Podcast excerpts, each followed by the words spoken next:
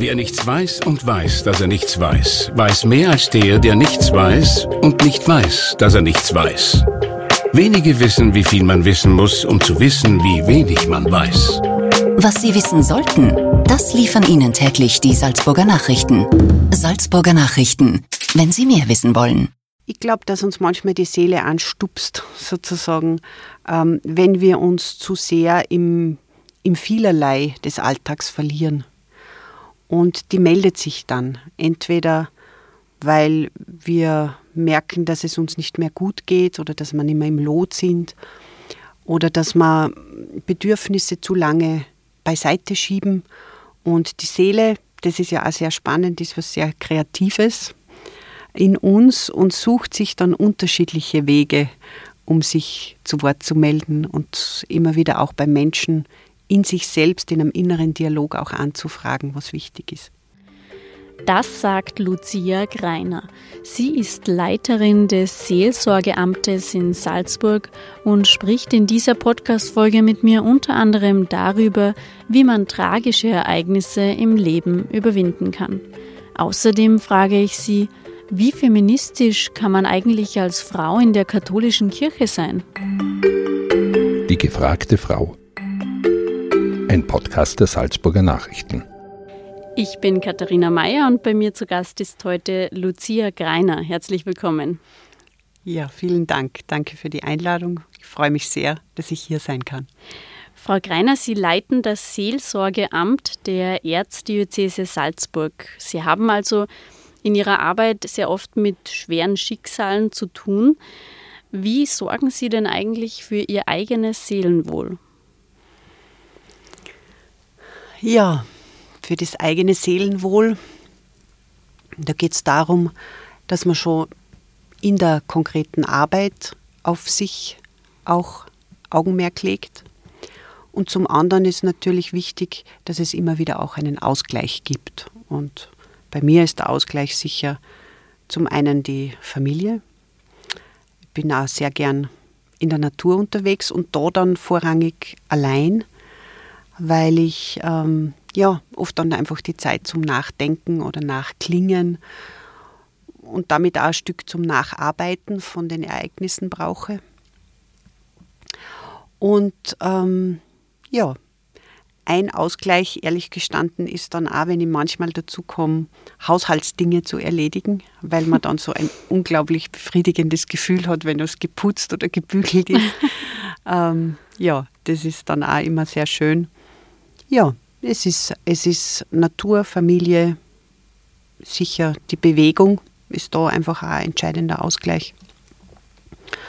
Und ähm, dann äh, doch sozusagen auch ähm, einfach Freundschaften zu pflegen, die einem selbst auch nähern, wo man sozusagen im Gleichklang oder im Gleichgewicht auch ist vom Geben und Nehmen. Seelsorge ist ein, wie ich finde, sehr schönes Wort. Mhm. Das sagt irgendwie genau das aus, was es bedeutet. Was bedeutet denn Seelsorge für Sie? Ja, Seelsorge ist, ähm, teile mit Ihnen, ich finde es auch einen sehr schönen Begriff, äh, weil äh, doch mit dem Begriff Seele ähm, das Zentrum oder der Kern der Person gemeint ist, des Menschen, der mir gegenüber ist. Und ähm, mit diesem Seelenbegriff äh, ist zugleich aber auch gemeint der eigentliche, der ganze Mensch. Und ähm, ja, das führt einen schon in die Richtung, dass man sozusagen ähm, bei Seelsorge sich darum kümmert, worum es diesem Menschen eigentlich geht und vielleicht auch ein Stück hinter das Vordergründige oder hinter dem, wo man gerne scheinen möchte, ähm, auch dahinter zu steigen, eben um das Eigentliche, um vielleicht so in, in einem Kern auch um den Sinn des Lebens geht. Was ist die Seele eigentlich? Kann man das irgendwie festmachen? Ist das was, was Individuelles oder wie sehen Sie das? Ja, natürlich. Seele ist etwas Individuelles, ja, etwas sehr Persönliches.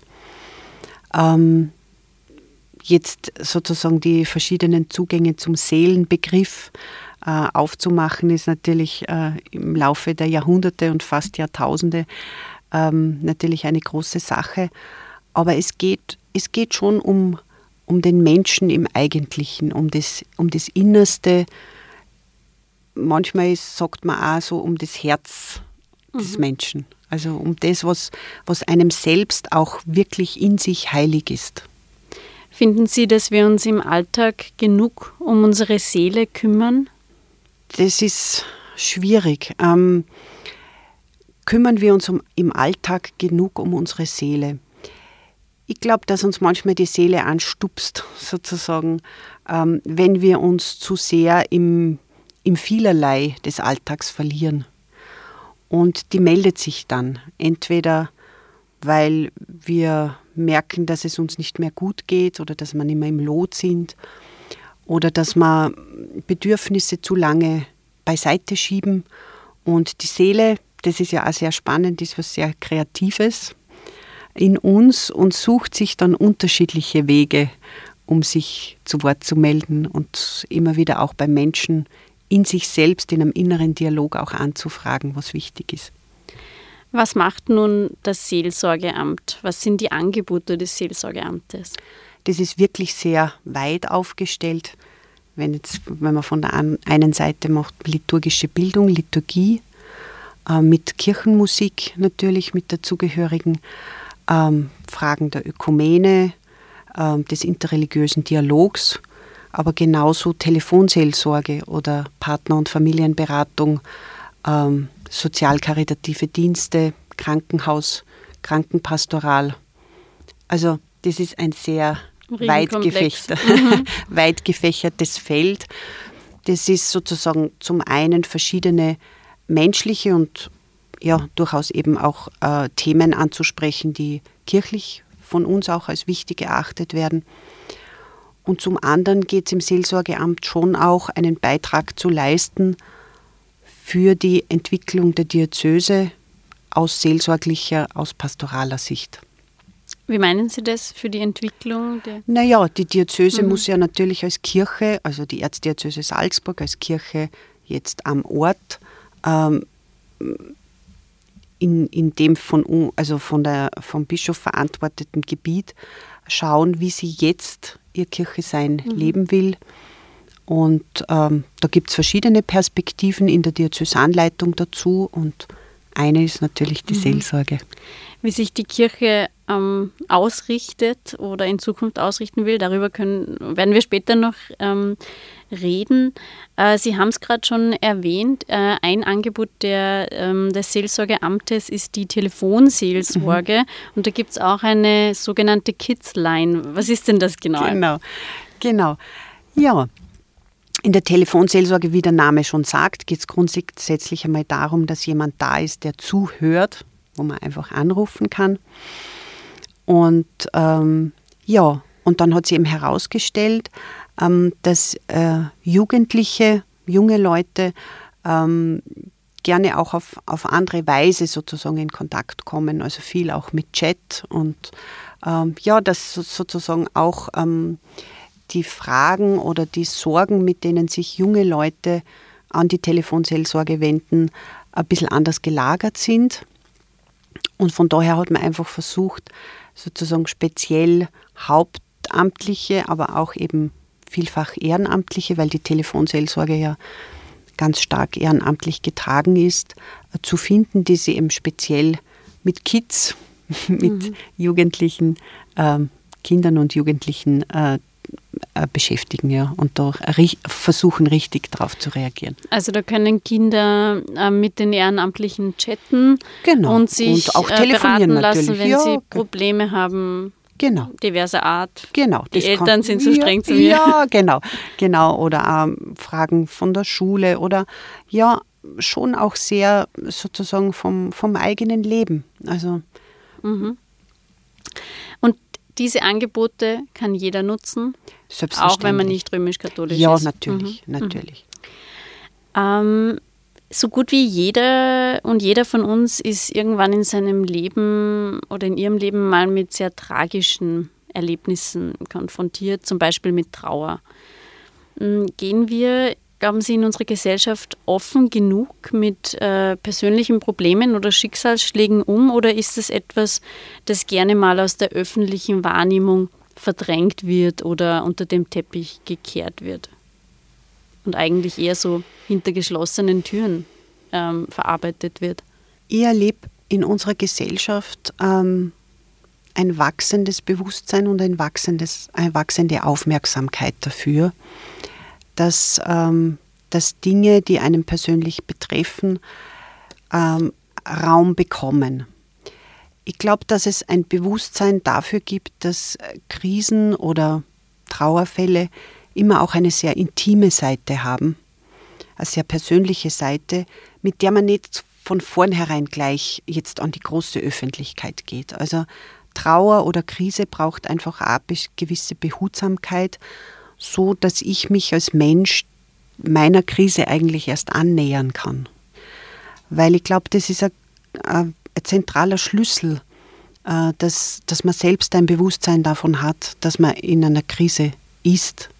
Und das ist oft nicht so leicht zum Sehen, weil Krisen ihrer Natur gemäß anstrengend sind. Und ähm, ja, wir da ein Zusammenhelfen, eine Gemeinschaft brauchen, um sozusagen ein Netz zu sein, in dem man Krisen auffangen kann. Aber man selbst eben auch das Zutrauen braucht, dass ich, äh, dass ich diese Krise auch zugebe und äh, auch sozusagen für die anderen kommunizierbar mache. Also gerade in Trauerfällen merkt man da, da gibt es unterschiedliche Zugänge. Manche Leute sind sehr extrovertiert und denen hilft es sofort, wenn man, ähm, wenn sich sozusagen ein größerer Kreis darum kümmert. Und manche müssen das sehr mit sich ausmachen und kommen erst nach und nach sozusagen dann in eine mhm. kleinere oder größere Öffentlichkeit. Und ja, es gibt eben auch für mich ähm, ist sehr wichtig zu sagen, es sind Krisen oder Trauerfälle, die ich gut alleine mit Freunden oder in der Familie bew äh, bewältigen kann und wo das auch gut ist und, und auch passt. Und es gibt dann den, den Punkt, wo man sich überlegen muss, wo wäre es gut, jetzt einmal professionelle Hilfe in Anspruch zu nehmen. Welche Erfahrungen haben Sie selbst mit tragischen, schwierigen Lebensphasen gemacht und wie sind Sie damit umgegangen? Ja, wenn ich an meine eigenen Krisen äh, denke, ähm, also für mich hat es immer ein gutes Stück Zeit auch gebraucht, äh, um den Schock, dass es passiert ist, äh, überhaupt aufweichen zu können. Ähm, und äh, diese, dieser, in diesem Schockzustand habe ich eigentlich sehr gut funktioniert. Also da haben wir sozusagen herkömmliche Abläufe sehr geholfen und mehr unterstützt. Und eigentlich erst dann in der Sicherheit, ähm, dass ich aufgefangen bin, ähm, habe ich mich diesem Schock auch widmen können. Und also für mich war das entscheidende, Zeit zu haben und eben ein geschütztes Umfeld zu haben und letztlich dann wirklich auch professionelle Hilfe im Sinne von psychologischer Beratung in Anspruch zu nehmen. Mhm. Und in der ersten, im ersten Moment haben Sie gesagt, war der Alltag eigentlich eine gute Stütze sozusagen? Ja, war für mich schon. Also gerade äh, bei mir waren es eben damals auch ähm, der Familienalltag, ähm, wo man einfach sorgen muss um andere.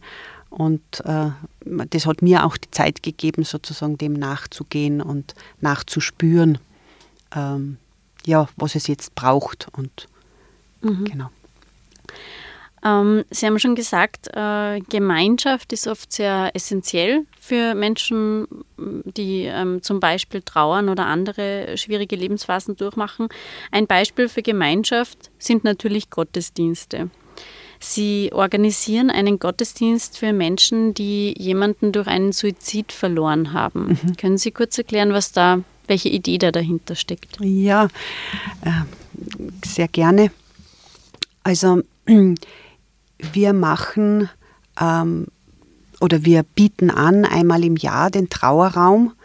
Ähm, das ist eine ökumenische Initiative, die äh, in St. Peter in der Margaretenkapelle ähm, angeboten wird, wo Menschen hingehen können, wer auch immer, aber vornehmlich ist es gerichtet natürlich für Menschen, die jetzt äh, gerade äh, rund um Allerheiligen, aller Seelen äh, keinen Friedhofsort haben, wo sie hingehen können, also äh, wo kein Grab haben. Und es ist zugleich ein Angebot, auch auf die Trauervorgänge zu schauen im Leben, die jetzt nichts mit einem verstorbenen Menschen zu tun haben. Und das bieten wir schon mehrere Jahre an. Und in der Reflexion äh, auch der ökumenischen Partner der anderen Kirchen sind wir draufgekommen, dass ähm, Menschen, die jemanden durch Suizid verloren haben, äh, besonders gefordert sind in ihrer Trauer. Inwiefern? Und aus diesem, aus, also weil, weil äh, Suizid äh, stark tabuisiert ist in unserer Gesellschaft und, ähm, und sozusagen vom, vom eigenen, ähm, von, von der eigenen Beziehung ähm, zum, ähm, zu dem verlorenen Freund, Angehörigen, Familienmitglied, wen immer man dann durch Suizid verloren hat, ähm, eine große Gefühlspalette ähm, in der Beziehung da ist, die jetzt vielleicht nochmal radikaler, äh, radikalere Fragen stellt, als wenn jemand äh, durch einen Unfall oder durch, einen, durch Krankheit verstirbt. Und, ähm, und wir wollten dieser, dieser speziellen, ähm, diesem speziellen Thema sozusagen einfach Raum bieten, weil man es, ob man es vermutet oder nicht, aber sehr viele Menschen ähm, durch Suizid sozusagen aus unserer Gemeinschaft, aus unserer Gesellschaft gehen. Und ähm, zum einen sozusagen zu sagen, ja, da gibt es Trauer und, ähm, und einen Nachgang und das soll einen, einen Ort haben. Mm, für manche Menschen, wenn sie etwas Schweres durchmachen, ist vielleicht Religion nicht gleich äh, oder die Kirche nicht gleich der erste Ansprechpartner, mhm. sage ich mal. Ähm, für manche vielleicht schon. Was glauben denn Sie, inwiefern kann Religion, egal ob jetzt die römisch-katholische oder eine mhm. andere, im Leben helfen? Also für mich, ist, für mich ist es sehr stark der Punkt, dass wir, also jetzt von, wenn, wenn wir jetzt von der römisch-katholischen Kirche äh, ausgehen oder von den christlichen Kirchen ausgehen, haben wir in, in Jesus Christus einen, einen Garant oder einen, einen, einen Punkt aus, von dem wir das ganze Leben ähm, in einer neuen Qualität anschauen können.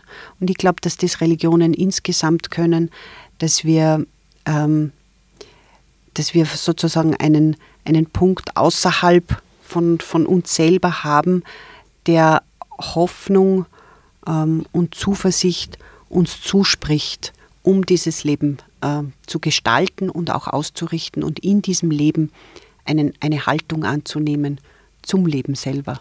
Wie haben Sie selbst denn zu Gott gefunden oder zur Kirche?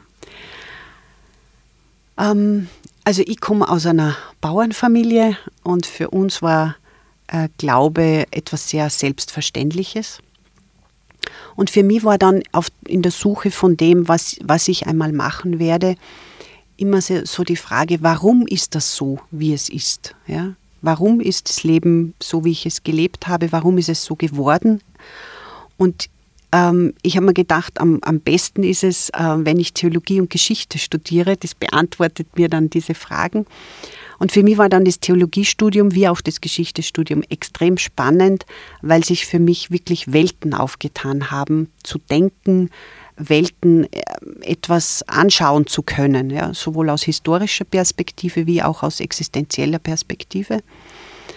Und, ähm, und irgendwann war für mich dann der Punkt sozusagen, denke ich oder lebe ich mein Leben aus dem Glauben heraus oder nicht? Das war jetzt nicht, also ich habe nicht so ein Berufungs- oder Bekehrungserlebnis, sondern wo es sozusagen ein, eine Gewissheit in meinem Leben klar geworden ist, ähm, wo ich sozusagen gesagt habe, mit dem Glauben, mit der Religion habe ich den besseren Teil gewählt. Sie haben dann in der katholischen Kirche einen sehr beachtlichen Werdegang hingelegt. Sie sind nun als Frau in einer Führungsposition. Das ist keine Selbstverständlichkeit. Ähm, welche Hindernisse mussten Sie denn überwinden auf Ihrem Werdegang sozusagen als Frau in der katholischen Kirche? Also direkt von, von Hindernissen würde ich jetzt äh, so jetzt einmal im ersten nicht reden. Das, was, ähm, äh, wo wir am meisten und was Sie auch angesprochen haben, ist, ist grundsätzlich die Ungewöhnlichkeit. Mhm. Ja. Ähm, also, dass man es, und das war an mehreren Schritten sozusagen meines beruflichen Werdegangs, ja, kann man sich das als Frau, kann man sich da eine Frau an dieser Stelle überhaupt vorstellen? Und das ist so, das war eigentlich sozusagen das, was, was jeweils zu überwinden galt. Mhm. Ja, sozusagen in der Funktion kann man sich eine Frau mhm. vorstellen. Mhm. Und das, das ist, würde ich jetzt nicht als Hindernis, aber so als, als ähm, immer wieder Aufmachen von Räumen, mhm. ähm, von Denk- und Möglichkeitsräumen. Das glaube ich, das war immer wieder der Schlüssel sozusagen. Gibt es da ähm, Menschen, die das fördern, die sich das vorstellen können, äh, um sozusagen dieses Hindernis des sich nicht das nicht vorstellen können, aus mhm. dem Weg zu räumen. Sie haben dann diesen Raum, wie Sie schön umschrieben haben, geöffnet und sind genau. nun Leiterin des Seelsorgeamtes. Ähm, wie ist es jetzt? Ähm, wie beurteilen Sie die äh, Rolle von Frauen in der Kirche? Grundsätzlich ist es so, dass wir, ähm, wenn ich jetzt einmal spreche von Frauen in Führungspositionen, äh, eher wenig sind. Frauen im, ähm, im kirchlichen Raum sind sehr viele. Also, die sieht man nur nicht, oder? Genau, genau. Die kommen jetzt vielleicht so in der Leitungsfunktion, aber tragend in, in, im Glaubensleben und in der Glaubensweitergabe sind maßgeblich Frauen. Also Pastoralassistentinnen zum Beispiel? Genau, Pastoralassistentinnen. Ich denke da an die ganz, ganz vielen ehrenamtlichen Frauen, die in den Pfarrgemeinderäten oder auch in, in diversen ähm, anderen Aktivitäten von Pfarren, von Einrichtungen, von, ja, ähm, von Gemeinden einfach, die dort aktiv sind. Aber auch ähm, Frauen, die ihren Glauben einfach in der Familie, im Beruf leben. Also von daher sind es sehr, sehr viele. Mhm. Frauen, Sie haben es jetzt eben angesprochen, tragen oft ähm, sehr große Rollen, äh, beziehungsweise sehr viel Verantwortung. Pastoralassistentinnen mhm. managen mhm. Äh, Pfarren teilweise, mhm. führen gewisse Dinge durch, vieles dürfen sie eben nicht. Ähm, und trotzdem, wie wir wissen, sind die Männer immer noch in der Hierarchie ähm, weit über den Frauen in der Kirche, ähm, weil Frauen nicht Priesterinnen sein dürfen, werden dürfen. Würden Sie denn eine Priesterweihe auch für Frauen befürworten? Also ich denke, da haben wir jetzt eine, äh, ja, eine äh, interessante, also eine heiße Diskussion, auch natürlich, weil sich Frauen das ähm, auch wünschen und vorstellen. Ich glaube, dass man insgesamt das Amt weiterdenken muss und auch weiterentwickeln muss. Und ähm, da sind wir weit noch nicht am Ende äh, des Gesprächs sozusagen angekommen. Ähm, ich denke jetzt, die, die Frage äh, Priesteramt ja oder nein für Frauen ist eine, die eher spaltet, als die uns weiterbringt. Ähm, ich denke, dass es, ähm, dass es an der Zeit ist, äh, sozusagen Frauen Funktionen zu geben und das auch offiziell zu tun, ähm, die sie innerhalb der Kirche wahrnehmen können. Und da müssen Entwicklungsschritte gemacht werden. Ich weiß nicht, ob am Ende äh, irgendwann das so sein wird. Ähm, das sei, ist für mich auch einmal dahingestellt. Ähm, aber ich glaube, dass sowohl jetzt die äh, Synode in Amazonien wie auch die Diskussion bei uns ähm, jetzt im europäischen Raum zeigt, dass äh, Frauen in der Kirche nochmal andere Funktionen übernehmen können und sollen. Sie haben gerade gesagt, Frauen wünschen sich das. Würden Sie sich selbst zur Priesterin weihen lassen? Das ist, das ist eine schwierige Geschichte, weil dadurch, dass es nicht am Horizont mhm. war, äh, habe ich das selber für mich noch nicht überlegt. Ähm, ich glaube, dass es, dass es nochmal eine Schnittmenge gibt von, zu Leitungsfunktionen. Also ja, das wollte ich, äh, das wollte ich auch sehr gerne tun. Ähm, es, ist, es ist das Priesteramt jetzt in einem gewissen Zuschnitt, also in einer gewissen Definition auch. Also für mich habe ich es noch nicht überlegt. Mhm. Ne? Wie feministisch kann man als Katholikin sein? Wie feministisch kann man als Katholikin sein? ähm, ja, na, ich, also ich denke, dass wir, dass viele Frauen ähm, und auch die Entwicklung der Frauenfrage in der Kirche sehr viel dem Feminismus zu verdanken hat. Also auch die, die Denkwege, die Fragewege, auch die, die Hermeneutik, bestimmte Vorgänge zu lesen, verdanken wir äh, vielfach der feministischen Forschung, der feministischen Theologie auch. Ähm, was es immer wieder braucht bei allen, bei allen feministischen Vorgaben auch, dass es nicht als Extrafeld äh, behandelt wird, sondern dass es in in das normale, in den normalen Vollzug hineinwächst. Mhm. Und da sind wir mitten dabei. Ja, Sie ist äh, in einer Führungsposition bestätigen das eigentlich, ja, oder? Genau. Mhm. genau. Ähm, ich würde gerne abschließend noch so ein bisschen auf das Thema Besinnung ähm, zu sprechen kommen. Und zwar deshalb, jetzt kommt bald wieder die Weihnachtszeit. Mhm. Das ist eigentlich eine Zeit, die eben für Besinnung, für Achtsamkeit, für Runterkommen steht, aber eigentlich bei ganz vielen Menschen genau das Gegenteil auslöst, nämlich Hektik oder Unruhe. Warum glauben Sie, ist es eigentlich so? Ich glaube, dass eine ganz eine große Sehnsucht da ist der Leute, ähm, etwas zu spüren und berührt zu werden. Und ähm, ich glaube, dass wir momentan in unserer Gesellschaft ähm, nur immer glauben, dass ein, ein, Mehr, ein Mehr an Tun oder ein Mehr an, ähm, an Kaufen oder ein Mehr an, an, an Geschenken, ähm, dieses Berührtsein und diese, äh, diesen Charakter, dass sich etwas ereignet, ja, dass, dass mit mir dann etwas Gutes passiert, ähm, dass der ganz stark da ist. Und dass es aber so ist, dass er dass uns dieses Meer oft in ein Meer an Stress und in ein Meer an Druck hineinbringt. Und ich denke mal, wenn, wenn Leute die Haltung annehmen können, was ist für mich wirklich wichtig, was brauche ich, ähm, was tut mir gut auch, dann automatisch auch in einen bisschen einen langsameren Modus kommen oder sich Dinge auswählen und, äh, und sagen, ja, das ist schön, das, das freut mich, das ist, tut mir gut.